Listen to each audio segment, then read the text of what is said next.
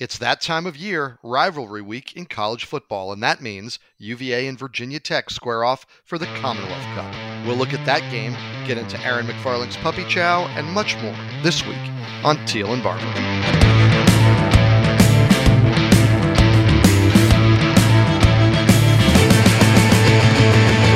Welcome in to episode 68 of Teel and Barber the Richmond Times Dispatch and Richmond.com's Virginia Tech, UVA, and ACC Sports Podcast. I'm Mike Barber, ACC beat writer for the paper, and joining me, as always, my co host, the 13 time Sports Writer of the Year and the Virginia Sports Hall of Famer, David Teel. David, how are you? Good afternoon, Mike, and happy early Thanksgiving. Happy early Thanksgiving to you and yours. What is the Teel family Thanksgiving? Do you host? Do you go somewhere? What, what's the, the plan if you'll share?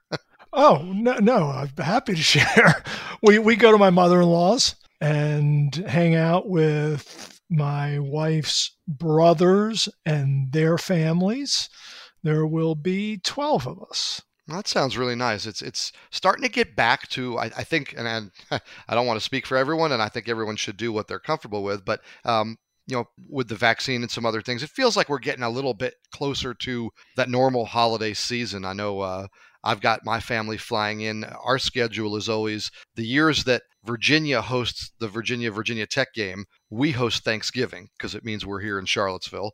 Uh, and the years that I'm down in Blacksburg, we, we kind of do our own things and, and, find our own way. But um, very much looking forward to this year and Thanksgiving. And um, we all have lots to be thankful for. David, I of course the big part for me is the food. So uh, I'm curious, uh, who does the cooking there uh, when you go for Thanksgiving? Not me.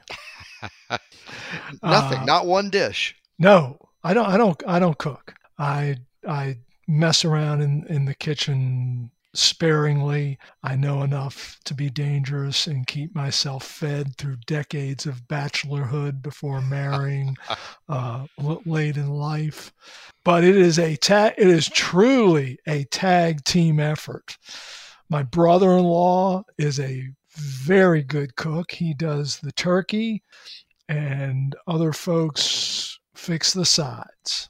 That sounds good. You know, the biggest thing I've learned since getting married, having a family, moving into you know a house where we could host. The first year we did Thanksgiving, I was I was a stubborn jerk and I wanted to do everything. And I had so many things going at the same time, and and everything turned out fine. But uh, there was like this air of stress yes. around the kitchen. And you know what? I, I, realized that, and we've done since, and we're going to do this year. Now I, I do the turkey and I let everyone else cook something because everybody wants to contribute to my family. I, have got a family of people who uh, like me, and this is where I got it from.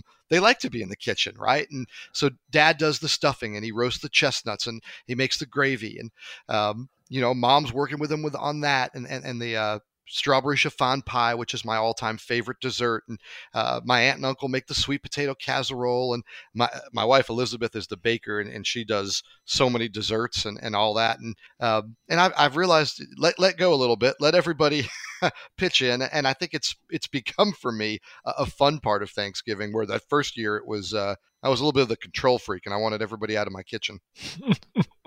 Just, Unne- you, you put unnecessary stress on everyone, Mike. I really did. Everybody wanted to help. I wouldn't let them, and then I ended up with all this work and. Um, yeah, much more fun, especially with having the whole family together to to let everybody pitch in. And David, while we're while we're talking turkey, that actually brings us to this week's edition of Take It or Leave It. Thanks, Mike. It's the special Thanksgiving edition of Take It or Leave It. Turkey is the star of the Thanksgiving dinner table. Let's start with David. I will leave it, guys. I I like turkey just fine and will eat probably more than my fair share. But what I really I like anything pumpkin. So pumpkin pie is my favorite Thanksgiving food. Thank you, David. Mike? Yeah, I love turkey. I'm a huge turkey guy, but I'm going to leave it because the thing about Thanksgiving, and it's maybe why it's one of my favorite meals, I love variety, right? Like I love a, a good Chinese dim sum where there's all those different things to pick at. Um, so the star of the Thanksgiving table for me is the table, right? It's that that big flat surface that has eight, nine, ten maybe a dozen, depending on who you're getting together with, different dishes. So I love turkey. I'm a big team turkey guy, but uh, for me, what makes the Thanksgiving meal is a little bit of everything. And then 10 minutes later, another plate full of a little bit of everything. And then maybe some football, and then another plate of a little bit of everything. And then once everybody's gone to bed and you're getting ready to put away the, the leftovers, one more plate of, of a little bit of everything. And that's probably why I then go into the, the Christmas holiday season uh, unable to fit into any of my clothing. But but we're very much looking forward to it. And David, once those leftovers are, are dwindling down and, and we've had our fill of turkey, uh, it's going to be time to get down to that Commonwealth Cup that you heard about in the opening, the annual rivalry between UVA and Virginia Tech. And it's certainly a rivalry, there's no denying that, but it's one that, that has been completely dominated by the Hokies for really over two decades. Virginia Tech has won 20 of the last 22 meetings. Now, UVA overall has the lead in the series, 59 38, and there have been five ties. And I can't imagine what it feels like walking off the field with a tie against your rival. Um, I'm glad that's largely a thing of the past. But uh, the Cavaliers' only win of late came in 2019, a 39 30 victory in Charlottesville. It came the year after I think a lot of us thought the streak might end, but Bryce Perkins having a monster game and a monster season. He has that fumble uh, in the red zone and overtime, and, and, Virginia Tech holds on to win that one. Uh, David, when you think about the recent rivalry, what kind of stands out to you in terms of where this thing is at? Well, I think you bring up the 2019 game, Mike, there there in Charlottesville, where Virginia couldn't have scripted it any better to end that 15 game losing streak against the Hokies because the game was the de facto Coastal Division championship game. It was at Scott Stadium, and Bryce Perkins, as you referenced, just a terrific season in, in his final year at UVA. Elevates the Cavaliers to their first ever Coastal Division crown, onto the ACC championship game, and eventually the Orange Bowl. So I think I think of that, and then I think of so many times that Virginia Tech's bowl streak yeah. depended on this game. I mean, Saturday in Charlottesville, Mike, marks the fifth time in the last 10 years that Virginia Tech has needed to beat the Cavaliers just to become bowl eligible. And the Hokies are 4 0 in those previous games. Yeah, you know, it's funny that statistic. Um, it, I feel two ways about it, right? Like it, it shows you how remarkable that bowl streak was. Um, that they did have their back to the wall number of times and and found a way to keep it going. But it also tells you that this program wasn't exactly humming along right? All of those years that it was kind of the skin of their teeth. And, and I think mm-hmm. now seeing them kind of on the maybe on the other side of that, you appreciate it more. But at the same time, it does make you look back and realize that those consecutive 10 win seasons, uh, those those were in the rearview mirror uh, if you're Virginia Tech. Now, I'm curious, David, my first game in this rivalry came in 2003. I was covering UVA for the Daily News Record, and it was sort of a minuscule part of the beat. Like I was mostly doing high school and D3 stuff, but on the weekends I could go and uh, cover a UVA home game if they were home. And um, I think they might have had one big Thursday night rotor somewhere in there that I did. But uh, so my first game, I went back and was trying to remember it, and it was the one UVA won in, in 2003, 35-21 at Scott Stadium. The Hokies came in; they had ended up losing four of their final six games, and uh, Randy King from the Roanoke Times had uh, a, a, lead that said, "The swoon of the maroon continues." uh, but you know that victory, 2019 that we just talked about, that's been it. Um, it has been incredibly lopsided. I'm curious for you, David, because you go back a little bit farther than I do. Uh, what's your first memory of, of the Commonwealth Cup? Well, it was back in, in, in the 80s, and I wasn't I wasn't covering uh, either teams specifically, but my my first t- Tech UVA game would have been, I believe, 1985 when um, trying to remember who. Yeah, yeah, the Hokies won uh, 28 to 10 in, in, Charlottesville. Sitting here looking at the at the media guide, and that was Bill Dooley's penultimate season uh, in in Blacksburg. So I, I, go back that far, and then of course all through the the, the Beamer era, the the '95 game at, at Scott Stadium, the comeback, J.C. Price, the Hokies interim head coach, this year. That was his senior season as a defensive tackle. He and Cornell Brown had back to back sacks in the fourth quarter of Mike Groh and that set the stage for Jim Druckenmiller's late late touchdown drive to, to bring the Hokies back. And Mike, as I look back on on that particular game, it matched two conference champions. Virginia Tech had already won the Big East. UVA had, of course, upset Florida State earlier that season in Charlottesville, the, the Seminoles' first ever ACC defeat. So Virginia had secured a share of the ACC title. So you had two top 20 teams, both conference champions, meeting in the regular season finale. That was pretty darn cool. And it was the third consecutive year when the programs met and both were in the AP rankings.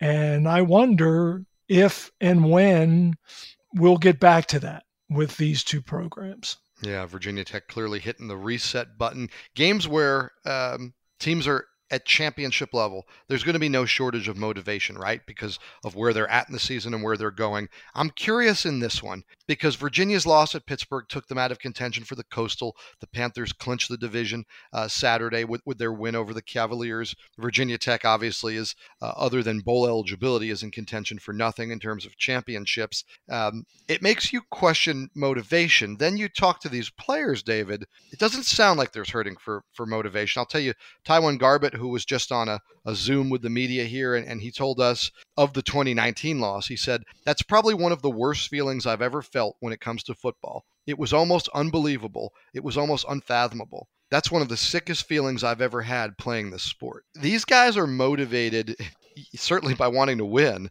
but I think a lot, especially on the Virginia Tech end, by not wanting to lose. I agree. And and Tre Turner, who followed TyJuan Garbutt to, to, to the podium today in, in Blacksburg, he was, I mean, he paused when he was asked about that game in 2019, and, and he just said it hurt. Yeah. And I mean, his his face, you, you could see him grimace. I mean, he was recalling the, the pain of that. And then on the flip side, I remember being down on the field, like I'm, I'm sure you were too, in that post game throng. And there were former UVA players down there in tears. They were so happy that the streak was over. And th- there is so much motivation on, on both sides, r- regardless of the overall championship stakes or lack thereof. Yeah, you know, it was interesting. Joey Blount, the safety from Virginia, told me this week of that victory. He said, You believe you can win. You always say you can win. You say, This is the year you're going to beat Tech. And then you lose and you lose and you lose. And it does get into you, right? It's to the point where, okay, you say the right things, but do you believe them? He said of that 2019 win that it was like they had a crown on their head and we took it away from them. And once we took it away from them, he said, it was like, okay, you felt like you could take it away anytime you wanted to. Um, now, it, it isn't going to be that easy, but that was an interesting mindset shift, I think, for that program of we believe, what does that mean? But when you do it, when you have to go back to Al Groh, when you have demonstrated performance, hmm. there's a different level of confidence, right? Oh, with, with, without question. And what also breeds confidence is when your quarterback leads the Power Five in average passing yards per game at over 400 what a perfect segue into the next thing I want to talk about. Which you're is wel- you're welcome. I'm just setting setting you up, brother. Well done. We're we're finally hitting our stride here on the podcast, and Brennan Armstrong is back, he, and he played the Pittsburgh game. And David, I'll I'll be honest, I thought he would come back and be a little rusty, and and then the second game back, we'd see the real Brennan Armstrong. And uh, that was not the case. 487 yards, four touchdowns, one of his touchdown drives, and I'm putting up the air quotes, was a 36 yard completion and a 39 yard touchdown pass right. in 25 seconds. That is vintage Brennan, Brennan Armstrong. I asked Robert Anae, the offensive coordinator, this morning. I was out at practice and I said, Did you think there would be some rust and that it would take a little bit, maybe even a half or a game? And he said, No. He said, When Brennan Armstrong takes the field, I expect to get Brennan Armstrong. And anything less, he said he would have been surprised. David, I, surprised or not, you had to be impressed with Armstrong at Pittsburgh. 487, Mike, three touchdowns, and his one interception was an end of half Hail Mary. I mean, he was, there is no way that anyone unaware of the previous three weeks could have sat down to watch that game either in person or on television and said to themselves, that cat looks like he's just coming back from an injury. He doesn't look quite right. Yeah, he, he looked more than right. What didn't look more than right yet again, and maybe we're getting tired of talking about on this right. podcast, the defense still stinks, right? I mean, missed tackles, big plays, long drives, mistakes, penalties, a just brutal offsides on a field goal that was, I, I guess we can put that with the special teams gaffes, yeah. of which there were plenty. Um, but David, other than Armstrong and the offense, this was a pretty ugly day for Virginia. It it was, Mike, except for one thing. I'll give the the defense credit is that for all you know, for Kenny Pickett's four touchdown passes, all to Jordan Addison, by the way. And this this may be a subject for a, another podcast, but I'm not convinced Jordan Jordan Addison isn't the ACC Player of the Year. I mean, he, he leads the country in touchdown receptions with 15. But I but I digress. Virginia made Kenny Pickett uncomfortable Saturday. They were credited with 18 hurries. They blitzed like crazy people and got him out of the pocket, forced him to roll this way, roll that way, you know, flushed him up the middle, intercepted him twice. So I I think the defense did make some improvement on Saturday. Where they were let down, and, and you alluded to this, was special teams. Nick Grant jumping offside on that field goal to to sustain a drive that then ends up in a touchdown. That's a four point swing. That's a big deal. And then after Brennan Armstrong guides the team down the field for a tying touchdown in the first half to make it 14 apiece, what happens? Israel Abanikanda takes the ensuing kickoff 98 yards to the house. UVA had not allowed a kickoff return of longer than 22 yards all season. When when you're playing an offense as potent as Pitt, you cannot gift wrap points like the Cavaliers did. Yeah, and Nick Howell, the co-defensive coordinator, he agrees with you. I, I, spoke to him this morning after practice, and he said, I, I, think we did a lot of good things, and there were a lot of things to be happy about on the defense. Defensively, the problem remains, and, and there may not be a solution. I talked to somebody at Virginia who said off the record, hey, this just might be who we are. Uh, the missed Oh, it's clearly who they are, right? And I think so, but it's hard. It's almost hard to believe because there's so many veterans, and we've seen them make so many great plays. Like Joey Blount makes a lot of great plays, but he also misses tackles. Um, and there are a lot of guys. Nick Grant makes a lot of great plays, also misses tackles. And I think we just kept thinking for Blount, it was get healthy. For Grant, Grant it was get more experience. And, um, you know, here we are in, in, the senior season and, and going into the regular season finale. And uh, this is just a bad tackling team. And, you know, I, I think maybe uh, Howell and Poppinga were a little late in getting to the pressure package. That's been the trademark, really, uh, of UVA's defense since they've been there. You know, they talk about havoc and um, bringing pressure from different spots and making plays behind the line of scrimmage and disrupting timing. They really got back to that in a big way Saturday against Pittsburgh. David, I think if you're a UVA fan, you're hoping that they photocopy a lot of that game plan and, and roll it out against the Hokies, even though the Hokies certainly don't have Pickett and Addison. Agreed, but it, but it'll be interesting, Mike, to to see how they roll defensively, simply because Virginia Tech's offense is so different than Pitt, and maybe even more so after what we saw in Miami on Saturday night. Yeah, absolutely. And and you're looking at a Miami game where let's give a lot of credit to J.C. Price, the interim coach, who I, it's no secret at this point. I really like the guy. I think you do too. And uh, but he had his team ready to play very hard against Miami. And I don't know that they played that well. And in many ways, that's sort of the um, epitaph of this season, right? Play hard for Justin Fuente, too. Didn't always play well, um, but they certainly played hard. And they had an interesting situation at quarterback where they went with Connor Blumrick, who you could do a whole podcast on his rapid recovery uh, from his injury, getting back, um, the fight to get back to, to play this season. He's a different style of runner than Burmeister. He's a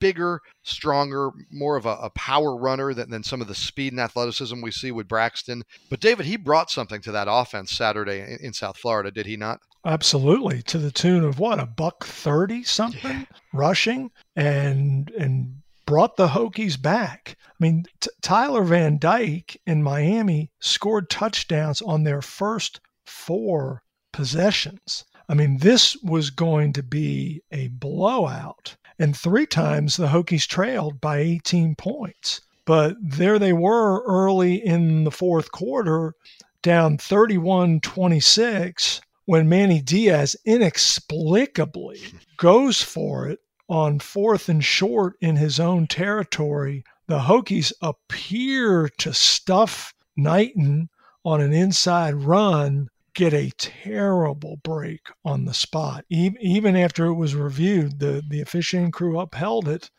and Miami was able to extend the drive.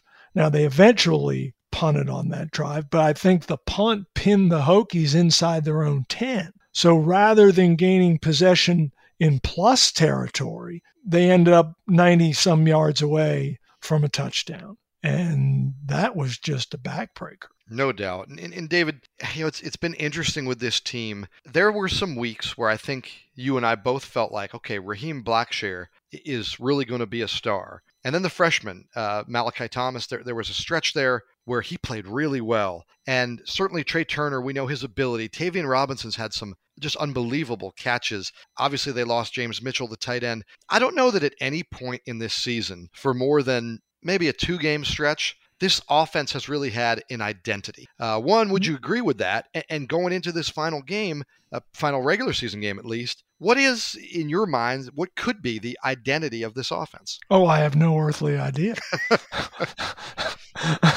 I'm, I'm, I'm the first to confess ignorance, and I, as I often do on so many subjects.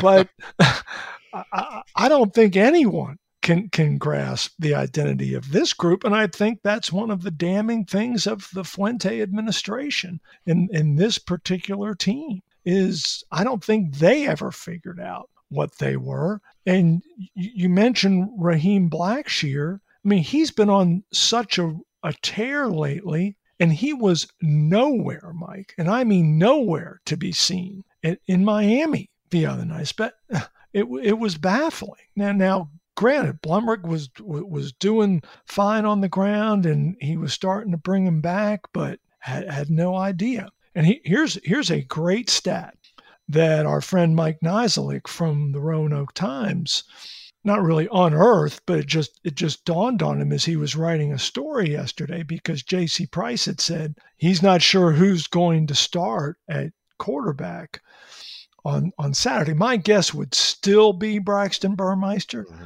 but if they go the other way, this will be the sixth different starting quarterback for Virginia Tech against UVA in as many seasons.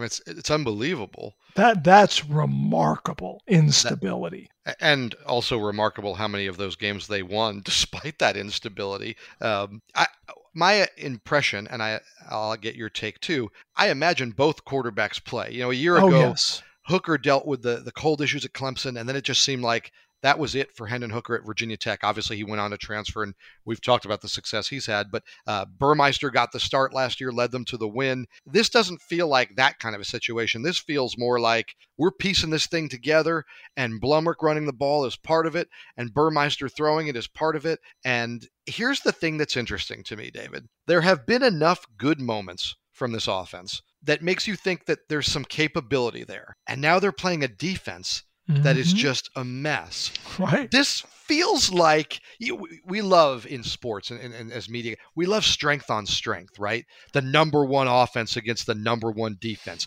the best quarterback against a star pass rusher. But a lot of the intrigue of Saturday for me is a terrible defense at Virginia against a terrible offense at Virginia Tech. And could that be a dramatic victory one way or the other for one of those two units? What do you think? I think it absolutely could. And, and it's probably where this thing gets decided because Brennan Armstrong and UVA are going to score. Now, whether they score 42 or 35 or maybe just 30 is probably up for question. But if, if Virginia does not score four touchdowns on Saturday, I will be very surprised. What I have no earthly idea about is the matchup you just described of week on week mm-hmm. Virginia Tech offense versus UVA defense. Yeah, I think it's absolutely fascinating. I, I, think I think we can go and throw 35 points up on the board uh, for Brennan Armstrong and Virginia. On the other side, could I see Virginia Tech besting that? It's hard to picture, but against this defense, yeah, I think I could. Um, could I see this defense rising up and playing against Tech the way it did against Illinois? Yeah, I could see that too. Uh, it's it's so it's, it's fascinating to me, and and you know we we are in the sort of business of predicting and projecting, and uh, honestly, a lot of times guessing. But like you, I've got no guess. I am. I would love to sit back with my popcorn. I mean, I'll be working, but I'd love to sit back and see how that plays out. Is this rivalry and the intensity of it? Does it bring out better tackling from Virginia? Or conversely, does the emotion and the fire lead to sloppiness and lead to more of those penalties that at times were devastating in the Pitt game?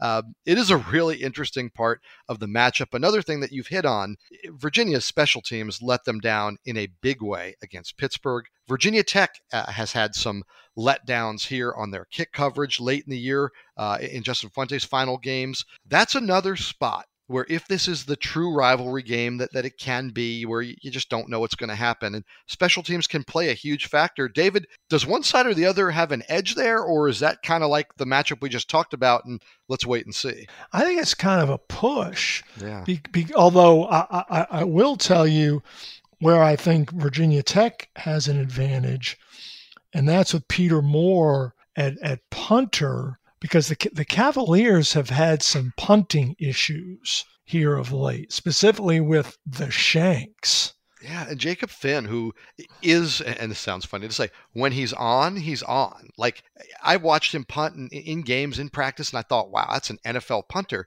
And then he's had a couple shanks now in big moments, in big spots, um, you know, that kind of changed the game. That looked like you know you or I playing in the in the neighborhood turkey bowl, right? And somebody who hasn't punted in five years is like, I'll give it a try. And, you know, it slides off the front of the toe or the side of the foot. It, it's just been hard to imagine. And Bronco Mendenhall said, you know, it's it's sort of shocking to the sideline because he's so good most of the time. But it, it is a, a real, I would think, a real concern. Um, it's going to be such an interesting game for, for all of those reasons. And that brings us to this week's edition of Who You Got. Thank you, Mike. This is a simple one. UVA and Virginia Tech play on Saturday. Who you got? Let's start with Mike. Yeah, I'm going to take the easy, obvious answer. I, I think it's Virginia. I, I, think what Brennan Armstrong and that offense can do, I, can't imagine a scenario where Tech offensively, even though I think they may find success, I don't think they can match it. So I'm expecting a relatively high game, maybe more competitive than some people are thinking going into this one. But uh, ultimately, I think Brennan Armstrong has another big day. We don't see him, David, have anything but big days, right? When he plays, he plays great. I don't see this defense slowing him down. I know I can go back and think about that opener and, and Tech fans, boy, they wish they could go back to the night of that opener against Carolina where Barno and Garbutt and that D line just wrecked the Tar Heels game plan and we're all over them, um, all over Sam Howell. Armstrong, to me, he's on a, a, different level even than Sam Howell right now. Uh, I've got the Cavaliers. I've got the Cavaliers winning by about a touchdown in this one in, in a game that I think will be pretty entertaining and high scoring. Have to agree and it's for the same reason. Uh, Brennan Armstrong in in the Virginia offense, especially the the receivers that that he has around him. I mean, both Keytaon Thompson and Dontayvion Wicks went for over 100 yards on Saturday against Pittsburgh. And Jelani Woods is probably the first team all ACC tight end.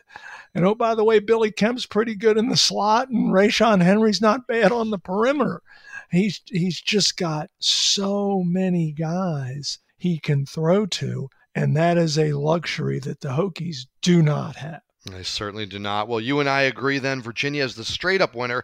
How about the line, some other ACC matchups, and maybe an upset or two? Well, now to help us handicap some of the big games of the weekend, including, of course, that Commonwealth Clash that we've been talking about, Aaron McFarling, the outstanding columnist and our good friend from the Roanoke Times. Aaron, how are you? I'm good, brother. I've been spending uh, I'm going to write the entire tout bill this week, or at least the lead about this game, of course. So I've been kind of digging into the last 10 meetings from a betting perspective, how things have gone, because we all know how things have gone just result wise. But uh, for those who are looking to make financial investments, uh, there's a couple of interesting facts in there. Yeah, well, let's take a look at that. We've, we've got Virginia, and they're a seven and a half point favorite at home against the Hokies. Hokies, of course, still playing for an interim coach in J.C. Price. UVA gets Brennan Armstrong back last week. Looks great against Pittsburgh. Uh, Aaron, it looks like an offense at Virginia that can score a lot. Virginia Tech, we're not quite sure what we're going to get from them. What do you make of, of this spread and this matchup? Yeah, I mean, it, it's it's you know, in the last 10 meetings, of course, Virginia's won just once, but they have covered four times. You know, in, in 2015, they lost by three as a three and a half point underdog. In 2013, they were 11 and a half point dogs, lost 16 to six. So not, not a huge uh, cover, but they covered by one and a half there. And the year before that, they were nine and a half point pups and lost 17 to 14. So there were some games there where they were expected to get, you know, trounced and didn't now we're on the other side of things. You know, this is the the biggest underdog uh, Virginia Tech's been in in many many years. I, I, haven't even looked back as far as it is. It's certainly since the streak started. Um, but when the Hokies cover in this series, they do so emphatically. Over the six successful covers they've had in the past 10 meetings, four have come by double digits including their 38 nothing win in 2011 as a four four and a half point favorite. So you know it, it's one of those things where you, you kind of know right away what you're going to get what, when you see like the first and second drives. You know, it's, it's either Virginia Tech's going to cover by a lot or or, or Virginia's going to cover. So. Um, you know, I, am I'm, I'm feeling Virginia here. I just am. You know, Virginia's been a sort of a mid range favorite only twice this year. You know, the seven to 13 and a half range. You know, and, and in both cases, they've taken care of business uh, in a big way. Uh, the first time was on September 11, 10 and a half point favorite against Illinois. Of course, they won that game 42 14. October 16th, 10 point favorite over Duke. Uh, in retrospect, obviously, Duke should have been about a 70 point uh, dog, but uh, then Virginia wouldn't have covered. But they did win 48 to nothing, so they covered the 10 with ease. So, yeah, I mean, I, I was at the game at Miami this past week. I like how this team fights. I've liked how they fought all year, you know, uh, with the exception of the BC game. I think every other game, you know, they, they've really um, fought. But I think this is just a tall task, man. That that defense, you saw what happened last this past week. You know, their pass defense is vulnerable. Um, you know, there's been there's been a lot of PIs called on Virginia Tech, and you know, I, am sure Armstrong is, can draw some of those as well. Um, I think this is going to be a pretty good day for Virginia. I think Virginia's going to win this one 40 to 28. 40 to 28, which gets you over the over under of 62 and a half. I think we all probably feel like Virginia can score a lot in this game. I'm curious about Virginia Tech because certainly their offense is nothing to write home about, but this Virginia defense has been so terrible. Aaron, are we are we expecting a high scoring one on both sides, or are we? Uh, what, what are we thinking about Virginia Tech's offense against Virginia's defense? Well, I'm thinking you're going to see a lot of Connor Blumrick, you know, the backup mm-hmm. quarterback who took over in the second half of last game and uh, ran for more than 120 yards. I mean, you know, he's and he threw the ball. You know, he threw two touchdown passes, which we had not seen him throw the ball much at all this season. And uh, of course, I had asked Fuente early in the season, you know, can he throw? You know, and he's like, yeah, I promise you he can. Um, so I, I, mean, I think you might see a strategy where they try to shorten this game. You know, I mean, that's probably the best idea, right? Is try to keep that Virginia offense off the field as long as you can. Uh, so that could mean a lot of runs with Blumrick. I think I think he will start this game. That would be my guess. Um, that's not what J.C. Price said today when we talked to him. He said we'll just go with whoever gives us the best chance to win. I think Blumrick's performance against Miami uh, was good enough that uh, that he'll get the nod here. But uh, even if he doesn't, I think we'll see a lot of them. I think they'll try to run the ball a ton, try to spin the clock, and, and try to get this game uh, you know, as lower scoring as they possibly can. The last five meetings in Charlottesville, the total has gone under four times. So, uh, you know, these games in at UVA um, sometimes have fewer points than we expect. All right. Beyond that, let's look around the ACC before we get to your uh, upset pick of, of, the week. And we've got Wake Forest as a five point uh, favorite up at Boston College. If they win that game, they win the division. Aaron, do you like the Demon Deacons' chance of finishing this thing off and winning the Atlantic? You know, I've I've always been a big fan of BC when they're at home, and uh, you know they, they they they tend to play very well there. And uh, we've talked about it before on your podcast. We don't really know why, other than the fact that uh, just the comfort of being at home. They're six and two against the spread in their last eight at home. Uh, the underdog in this series between Wake and BC is covered in four of the past five meetings. Yeah, I think I think uh, BC could pull off an upset here, and that would open the door for Clemson as well. So uh, keep an eye on this game. It's not as uh, it's not as easy, uh, I don't think, of a of a cover for for Wake Forest as as it might appear. All right, Aaron, looking across the board, give us that upset of the week this week. I'm going to go to the the matchup formerly known as the Civil War, and part of this may be just the fact that I had Oregon last week. I, I mean, I'm telling you, man, it's been it's been rough here recently. So take all of this with as much of a grain of salt as you can. But it, everybody who saw that primetime uh, deep pantsing at the hands of Utah knows that Oregon is smarting right now, and their in-state rivals are good enough to extend their misery here, man. Oregon State's getting seven. Uh, the Beavers have the nation's sixth ranked rushing attack. That should help shorten this game, like we talked about with the UVA. Uh, they're also 10 and 1 against the spread in their past 11 games as a road underdog. That's pretty good. Uh, covered six straight against teams winning records. That's good. And they're 5 and 1, 5 1 and 1 against the spread in their past seven meetings at Eugene. So, you know, it's always one of those situations when you're coming off a, a loss. I mean, I think they'll I think Oregon will get refocused to face their their rivals, but you lose a lot when you lose that game at Utah. You lose any chance of a playoff and all those things. Um, and you don't want to have to face a team that can beat you. And this is a team that can beat them. And I think they'll beat them straight up. I think uh, Oregon State is to play. So take the Beavers over the Ducks and the uh, aquatic type creatures matchup and uh, and take UVA in, in the Commonwealth Clash. It should be a great weekend of rivalry games. Aaron, thanks for joining us. Thank you, Mike. Good luck, everyone. The Coastal Division is all sewed up. Pittsburgh wins the division on the strength of that victory at home over Virginia on Saturday. In kind of a, a role reversal here, it's the Atlantic that's that's got a little chaos potentially, uh, Atlantic anarchy, as, as we like to call it on Twitter, uh, going into the final weekend. Wake Forest, who has certainly been uh, the class of the division all year, this late loss here to Clemson opens things back up. Now, Wake can still win the division uh, with a win against Boston College up in Chestnut Hill, where you just heard Aaron talk about it. It's for whatever reason, even though there are no fans in the stands and not much atmosphere to speak of,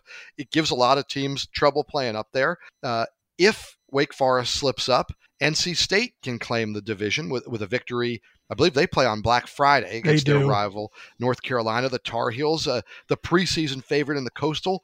The Wolfpack, if they have a win there uh, and a Wake loss, they would win. If both of those teams lose, it's our old familiar dun, friend. Dun, dun, dun, dun, dun, Guess who's back? The Clemson Tigers. I don't think either of, of us are projecting that, uh, but I don't know that right now, if you gave me any team in the Atlantic, right? Who's the best team? Who would you not want to play on a neutral field? David, is it Clemson once again? Oh, uh, for, especially for Pitt, Mike, because Pitt's already beaten Clemson once this season.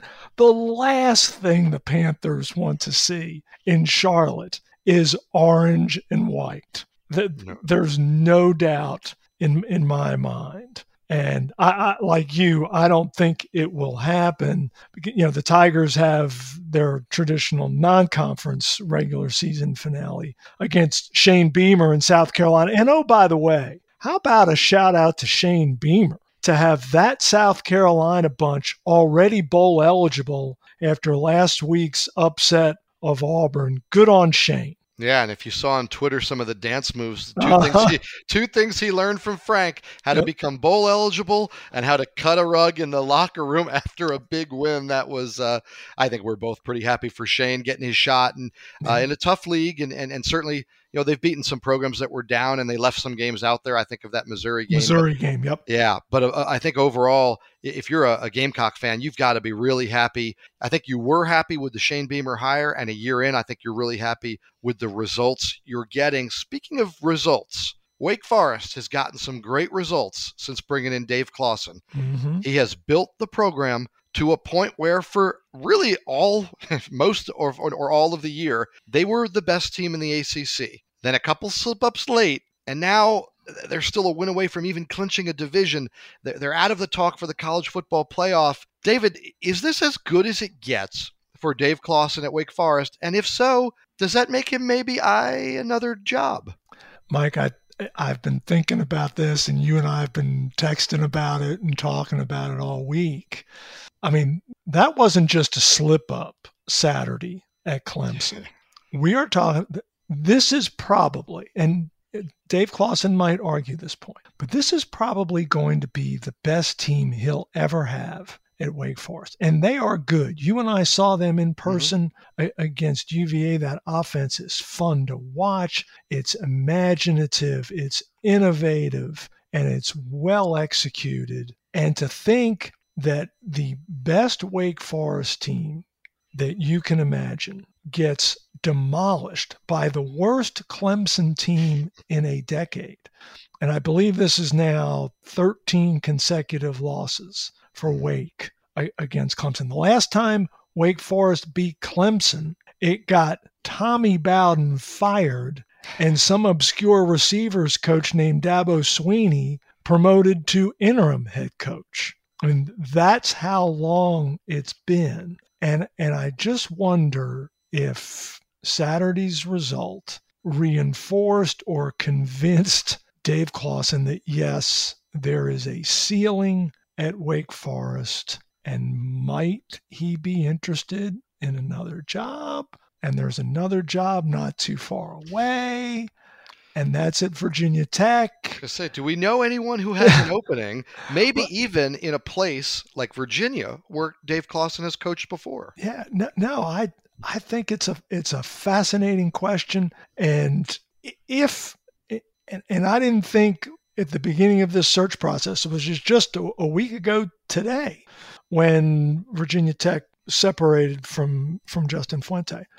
I thought it was unlikely that Dave Clawson would be interested because I I believe clearly Virginia Tech would be interested in him and would be foolish not to be interested in him given his success not only at Wake but at Fordham and at Bowling Green before that and, and you know and you know getting the Spiders to the playoffs and setting the table for Mike London to to win a national championship. But after Saturday's game at Clemson, I think it is less unlikely, let's put it that way, that that Dave Clawson might listen to a pitch from Virginia Tech. We hear all the time that situations are fluid. I don't know if there's ever been a more fluid situation right now than some of these coaching openings. Oh my gosh. You think about Florida firing Dan Mullen. Billy Napier now appears to be maybe the, the focal point of their search. Mm-hmm. This is going to be in off season, David, I believe, where there are way more good jobs and open jobs than there are quote unquote good candidates, candidates that you really feel like uh, are the home runs. Supply and demand, and I think it might be part of the reason that Whit Babcock moved as quickly as he did to kind of get to the front of the line here. Um, mm it's going to be quite the battle. I think some guys are going to get paid. I, I think there are um, they're going to also be though, David, some interesting hires because of it, right? Like they're it, it's musical chairs. And instead of not enough chairs, there aren't enough people, and, and, nobody wants to get left with an open chair, pulling somebody out of the, the audience to fill it. Um, there could be some interesting hires this offseason. Florida, LSU, Southern California, Washington. That's those are four big boy jobs, you know, past national champions. And then you have jobs such as Virginia Tech and Texas Christian and Washington State. You know, and that's just the, the, the Power Five. And then let's not even get started if if there are dominoes mm-hmm. a- after that. And might someone take a take a flyer on a, a sitting assistant coach? I don't know. I I think if if Virginia Tech were to end up considering an assistant coach, I believe Marcus Freeman, the defensive coordinator at Notre Dame, who formerly had the same position under Luke Fickell at Cincinnati. He's an Ohio State graduate, former Buckeyes linebacker, cut his coaching teeth there. I think he would be attractive. I think Josh Gattis, the, the offensive coordinator at Michigan, would be a possibility, as well as Tony Elliott, the OC at Clemson. Yeah, I wanted to ask you about Tony Elliott mm-hmm. because he might be a little more valuable because of this down year for Clemson offensively. Um, I don't think anybody who understands football thinks that Tony Elliott can't coach offense anymore just because right. they had one kind of down year where it took them a while to get it. So maybe you can get him as almost a steal. Something about Tony Elliott I thought about. Clemson is in a very rural area, um, not much else going on uh, to recruit to. He's been there with Dabo, kind of seen how that thing was built. I think there are some parallels between Clemson and Virginia Tech in terms of who they are, where they are, what they are, and what they want to be, that to me would make Tony Elliott really appealing. I know Whit Babcock has kind of indicated that his preference is for somebody with coaching experience, but doesn't Elliott fit a lot of the other, check a lot of the other boxes? He absolutely does. And and Mike Clemson and Virginia Tech are very like-minded institutions, not only athletically but academically and geographically, as, as you pointed out. So I think the fit there would would be a natural. And let's also understand that Tony Elliott has been hesitant to get involved in other head coaching searches yep. during Clemson's season as especially because of the college football playoff. The Tigers were competing for a national championship, and he didn't want to interrupt that. Well, that's not an issue this season. He could easily interview and, and accept the job if if Clemson doesn't make the ACC championship game. Tony Elliott could accept a head coaching position next week and, very and easily. And and oh, you and I the, both think right that it won't be long after this Tech Virginia game we expect that we get an answer on where the search is headed. Barring and, and yes, and, and, unless Mike somebody is coaching in a conference championship game, I, I I think that could delay things. But and one other thing about Tony Elliott is he has an incredible personal story that it, that is tragic but in the, in the end, as these things often are, uplifting. I mean, you're talking about a person who, as a young man on the West Coast, I forget what age he was, but he was very young, and you know, in that nine to twelve year old range. That he is in the car with his mom on their way to church on Sunday, and in, they're involved in an accident, an automobile accident. And Tony Elliott watched his mother die in that car crash. And he is he was a young man of faith then, has grown into a man of faith, into an adult of faith now. But he has said, and I have spoken to him about this, that he had some moments where he was doubting the good Lord's wisdom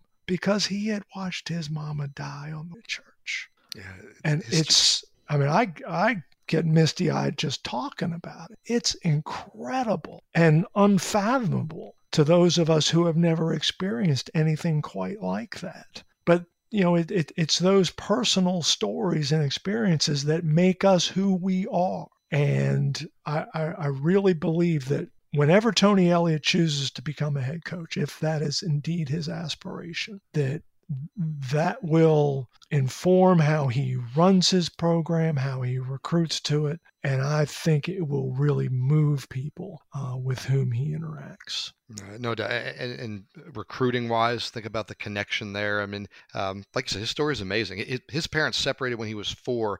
He was homeless for a time, yeah. living with his mom and sister on the streets. Um, you mentioned that his mother passing in that car accident. He was nine at that point. Okay. Um, and then there was a point too where, where he and his sister were separated because uh, his father, who, who, he then was with, w- was imprisoned. Um, so his backstory is unbelievable. The job he's done at Clemson has been unbelievable. And David, I would argue the job he's done at Clemson this year has been pretty good because he's gotten that offense not as quick as they wanted, but he's gotten that offense going finally here at the end of the year.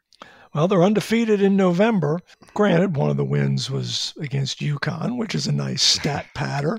Uh, but still, you know, th- they had it going on Saturday against Wake Forest. Again, Wake Forest is, you know, not not the purple people eaters or the steel curtain either to date myself, but still, the, the, the Tigers are peaking at the right time. And oh, by the way, they have some really young players who will be back and they are going to be really good in the future. Yeah, all, all the coaching carousel remains to be seen where that goes. These final weekend of games, games, remains to be seen where that goes. Before we get out of here today, though, David, we are getting into to some meaningful college basketball here uh, with UVA, with Virginia Tech around the ACC. Uh, Last night, Virginia beats Georgia. We're recording this here on Tuesday. They beat Georgia in the opening game of the Legends Classic up in Newark, a 10 point victory. Maybe most impressively, they cut down their turnovers to just four in that right. game.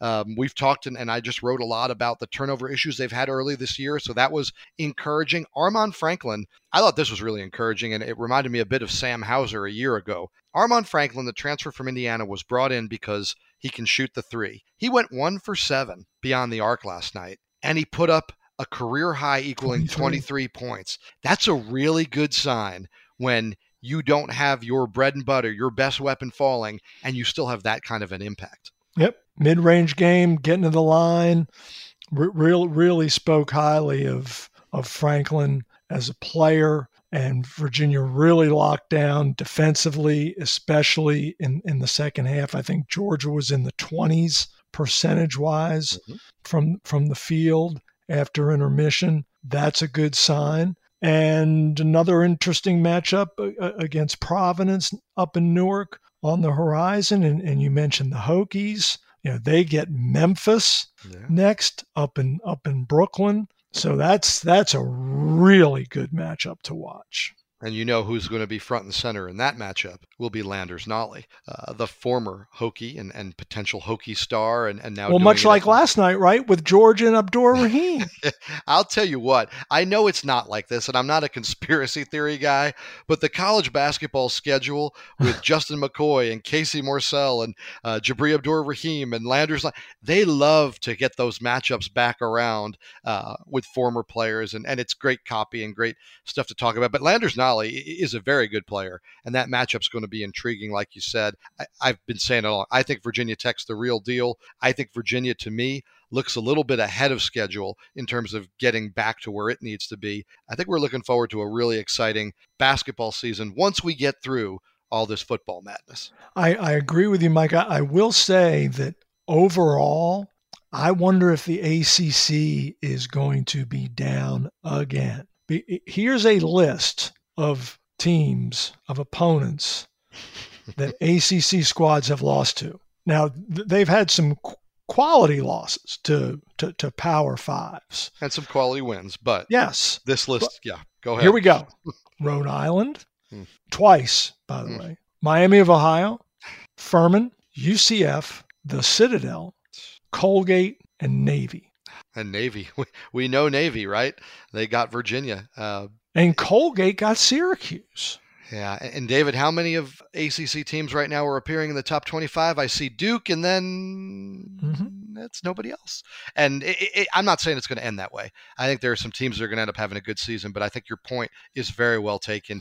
A year ago, Virginia won what was considered a, a weak ACC, and I don't know who's going to win this year. And I think it might be a little bit better at the top, but it is not the ACC that we've kind of grown accustomed to right now, at least. It's not the way it looks. No, agreed. Well, hopefully it will still be entertaining. We hope today was entertaining. Thanks for listening. You could subscribe to Teel and Barber on Apple Podcasts or wherever you find your favorite pods. And please consider supporting local journalism with an online subscription to the Times Dispatch.